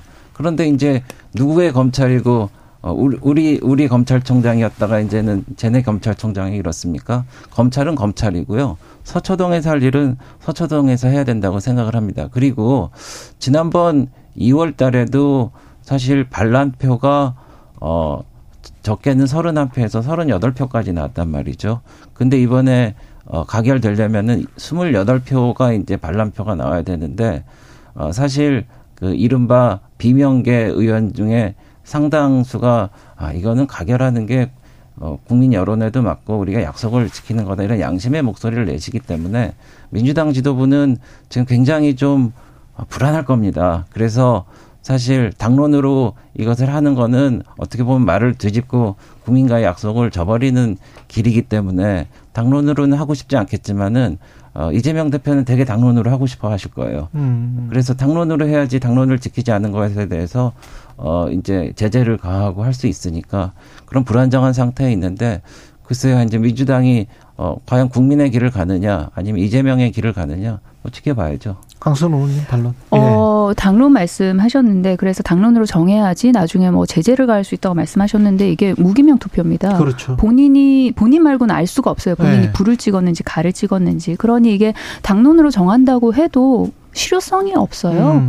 그러니까 예를 들어서 뭐 법안이면 법안이나 정책 같은 거면은 이제 기명 투표 하니까요. 그래서 당론으로 정하면 그렇게 당론에 따라서 투표하지 아니한 거를 확인할 수가 있죠. 네. 근데 이거는 사실 실효성이 없잖아요. 그러니까 어. 실효성 면에서 당론으로 정할 이유가 있나? 라는 생각이 들고 어제 이제 최고위는 그런 입장을 전했어요. 정했어요. 그러니까 부결을 하는 것이 맞지 않냐. 음. 근데 이, 이 사안뿐만이 아니라 사실 지도부는 입장을 정하죠. 사안, 예. 사안마다 입장을 정하고 의총에 와서 그 지도부는 이런 입장이다라고 이제 의원들에게 공유를 하고 그리고 그에 대해서 토론을 하고 이거를 당론으로 하는 게 마땅하다. 하면 당론으로 정하는 것이고요. 이거는 뭐 그러하지 아니하다라면 아니하는 것이고요. 음. 근데 오늘 이제 1시에 다시 의총이 예정이 돼 있거든요. 그래서 1시, 1시, 예, 1시 의총 가보면 아마도 분위기가 조금 더 정확하게 읽히지 않을까 싶은데 오후 늦게군요. 한덕수 총리 해임 건의안 표결이 먼저 하는 거죠? 예, 2시부터 예. 본회의여 가지고 예. 저희 의총이 1시부터고요. 그러니까 저는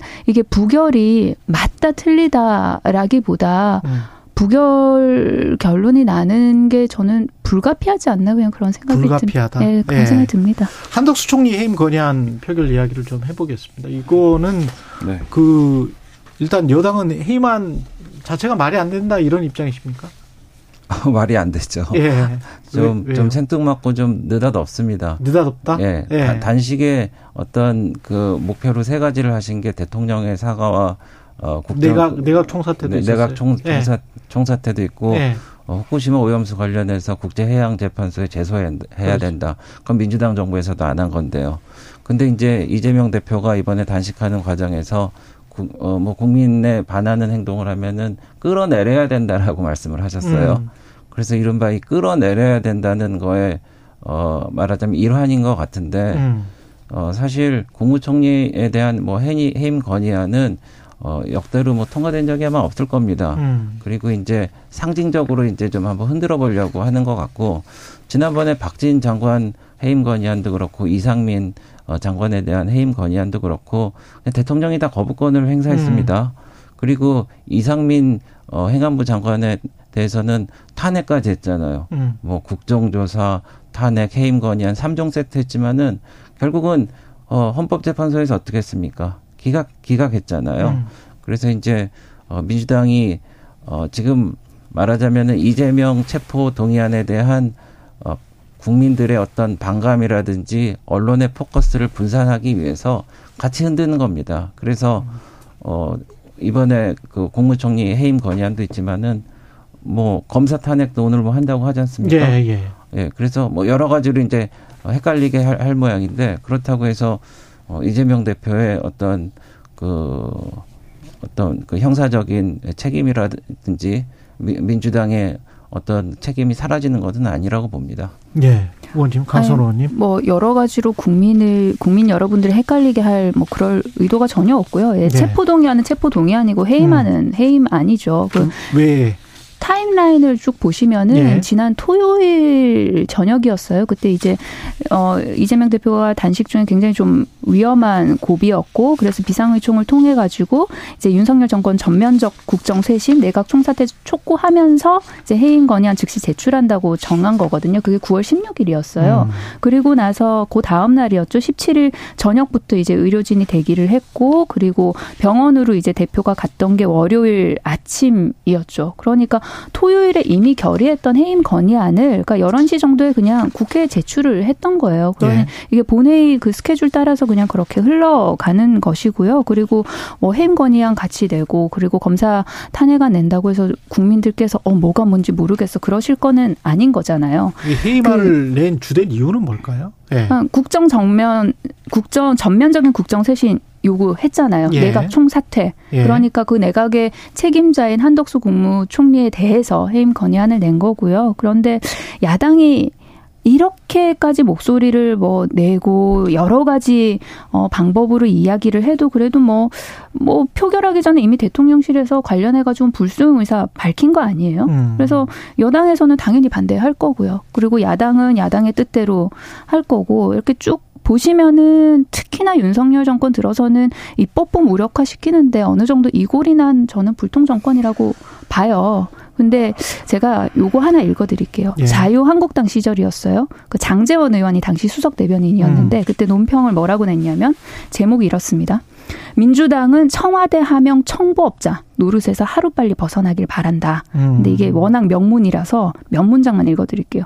정치권 안팎에서는 리더십도 없고 자존심도 없고 비굴하기까지 한 집권 여당이란 비아냥이 넘쳐나고 있다.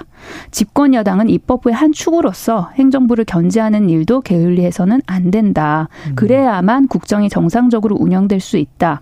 민주당은 존재감 없는 청와대 하명 청부업자 노릇에서 하루빨리 벗어나라. 늦지 않아도 늦지 않았다. 지금이라도 정신 차려라.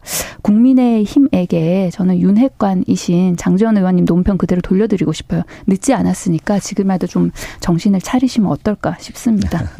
제가 아니 그러니까 이재명 대표가 두 가지 지령을 내린 것 같아요. 그래서 본인이 불안하니까 아, 부결을 하라고 강력한 페이스 어, 어, 북 상에 이제 지령을 내렸고 지령이요? 지령. 네, 지령이요. 네, 그리고 북한의 지령.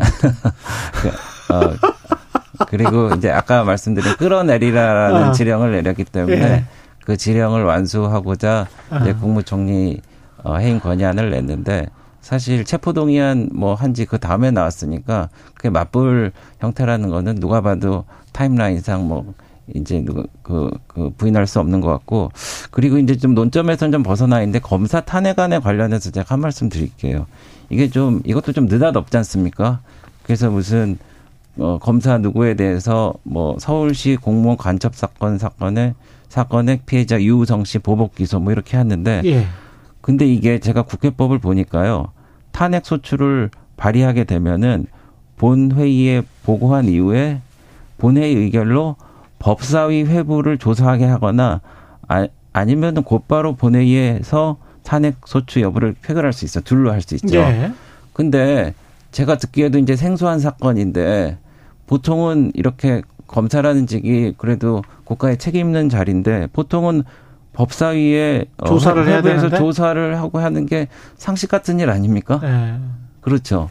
근데 민주당에서 오늘 본회의에서 바로 탄핵 소추를 표결한다고 하니까 이거는 그야말로 묻지마 탄핵이라는 건데 음. 그렇기 때문에 민주당이 어 이제 정치 공세로 나가, 나간다는 것을 스스로 드러내는 거라고 저는 생각합니다. 요성 사건 같은 경우는 사실은 유명한 사건이었죠. 근데 저- 뭐 저도 내용을 잘 모르고요. 예, 저는 좀 압니다. 그리고 예. 검사를 탄핵할 정도가 되면은 예. 그래도 법사위에서 좀 다뤄봐야 되는 거 아닙니까? 음, 법사위에서 다뤄봐야 됐다. 예. 근데 느닷없이 어 모든 어, 국회의원한테 폐결을 요청한다는 거는 아. 글쎄 좀 과하지 않나. 과- 그래, 예, 예. 과하다. 그래서 이제 정치 고- 공세가 아닌가 하는 그런 의심을 갖기에 뭐 충분하다 근데 이런 말씀. 하려면 왜 그때 하지 지금 시점은 좀 이상하다. 저도 그런 생각은 좀 들어요. 뭐 사실은 이거 좀 오래된 사건인데. 그렇죠. 예. 예. 느닷없다는 거는 음. 이제 요거 관련해 가지고 국민의힘 쪽에서는 그동안 뭐 관심이 없었으니까 예. 이게 어 발의가 된 게 느닷없다고 느끼실 수도 저는 있다고 봐요. 예. 그런데 이게 이 100, 100명이 넘게 그 공동 발의를 했고 그리고 예. 당 차원에서 이렇게 하는 건데 이게 하루 이틀 만에 이루어지는 건 아니잖아요. 음. 그래서 보시면은 이 공동 발의를 받는 데 있어서 굉장히 오랜 시간이 걸렸습니다. 그래서 이게 느닷없이 나온 탄핵안은 아니에요. 그러니까 음. 오랜 시간 이렇게 걸려 가지고 했던 거고요. 그리고 보복 기소 관련해서는 이미 법적인 판단이 내려진 사안이기 때문에 예. 그래서 이미 법적인 판단이 내려진 사안에 대해서 법사위에서 또 따져봅니까? 그래서 그거는 실효적인 측면에서 별로 뭐 이득이 없다라는 생각이 들고요. 그리고 야당에 대해서 그 대표가 어떤 본인의 어 입장을 밝힌 거나 그런 거 관련해 가지고 지령이라는 표현 쓰시면 안 됩니다, 의원님. 어, 국정 운영 함께 나가는 함께 해 나가는 파트너인데 음. 도대체 민주당을 어떻게 보시면 지령이라고 하십니까? 지령이란 말씀하신 판단하시면 대로- 지령이란 말씀하시면 안 돼요. 네. 뭐 글쎄 뭐 관지는 모르겠는데 네. 말씀하신 대로 그대로 이루어지니까 어. 그거는 지령에 가까운 뭐 명령이 아닌가 제가 이런 오해를 하게 돼서 뭐 그런 말씀을 예, 뭐 제가 오해세요. 예, 예, 예. 제가 드리고 있고요. 또 하나는 어 근데 이제 정치 공세라고 또 느끼는 게 어, 요즘 후쿠시마 오염 처리수, 오염수 관련해 갖고 민주당이 별로 공세를 안 해요. 제가 보니 왜 그러니까 지금 어, 정부에서 여러 가지 온누리 상품권이라든지 또 우리 예, 수산 경제를 살리기 위해서 위한 정책도 하고 그리고 오염수 관련해서 문제가 되면은 즉시 수도꼭지 잠, 잠그시 할수 있도록 이제 일본과의 공조 체제를 갖추고 그리고 전 세계적으로도 아무 문제가 없기 때문에 오염수 관련해서는 어, 민주당에서도 문제를 제기하지 않는 것 같습니다. 음. 그러니까 오염수 얘기가 이제 잦아들고 그러니까 뭐 다른 거 갖고 좀 이렇게 하지 않나.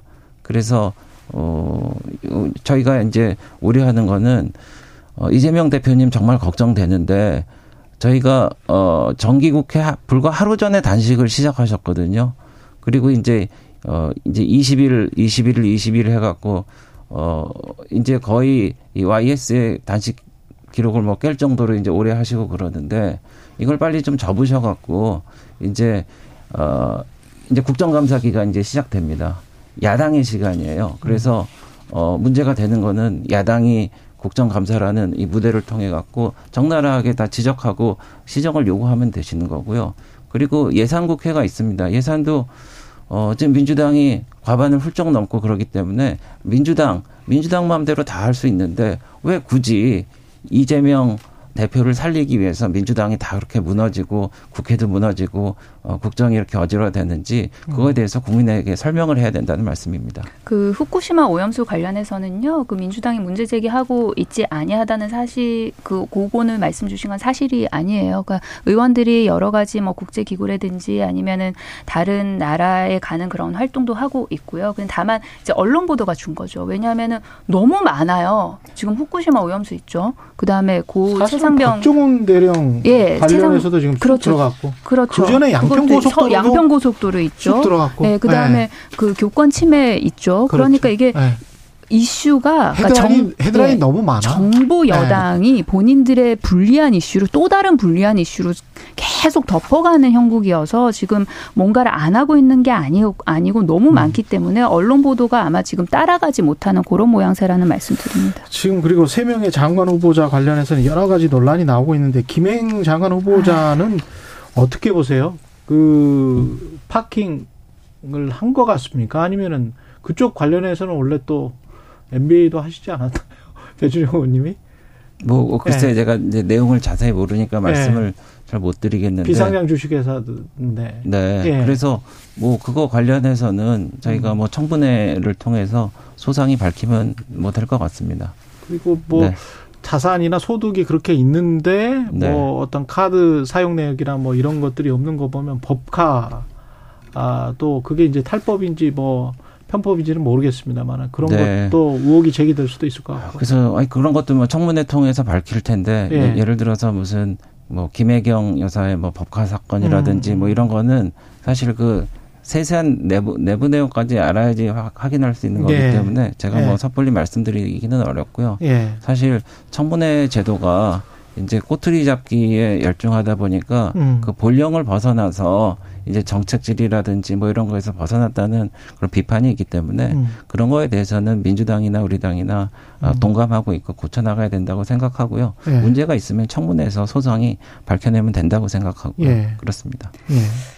어, 김행 후보자 얘기하다가 갑자기 김혜경 여사가 왜 등장하는지 알 수가 없는데요. 어쨌든 법카 얘기가 나와서 예. 그렇습니다. 그 저는 다른 장관 후보자들도 문제지만 특히나 이 김행 후보자 같은 경우에 음. 그 낙태 관련된 발언 있지 않았습니까? 예. 저는 그 언론 보도를 보고 그리고 그 워딩을 쭉 읽으면서 저는 이분에 대해서는 생각하고 싶지가 않다. 그러니까 비판이든 뭐 평가든 평론이든 입에 올리고 싶지가 않다는 생각이 들었어요. 네, 더 이상 성폭행을 통한 네. 임신도 사회가 네. 좀 아, 아이를 낳을 수 있도록 톨러런스를 발휘해야 된다. 너무 불쾌하기 때문에 음.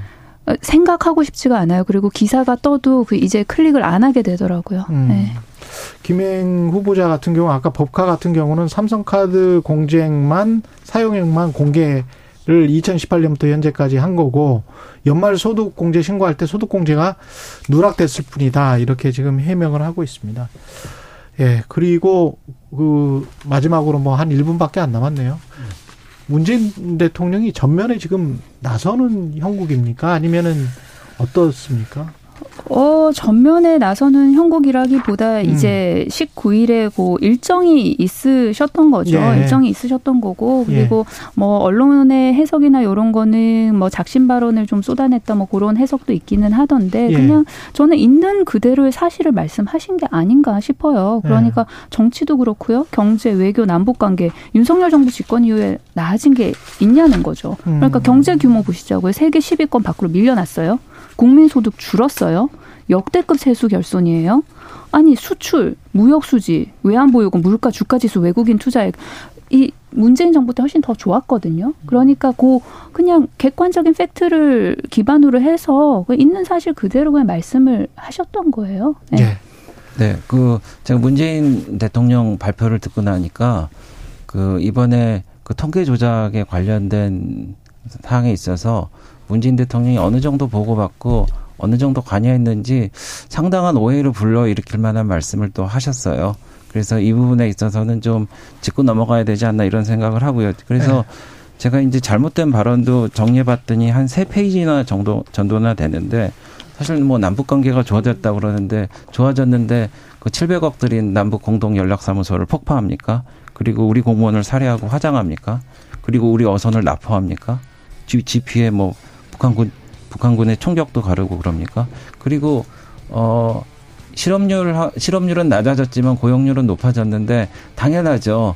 그렇게 어, 최저임금 효과를 긍정적인 효과가 90%라고 거짓말을 했는데 그러면은 예. 고용 고용률은 여기까지? 그냥 세금 예. 일자리 한 겁니다. 거짓말을 그만해야 됩니다. 의원, 민주당 강선우 의원이었습니다. 고맙습니다. 네, 네 감사합니다. 고맙습니다.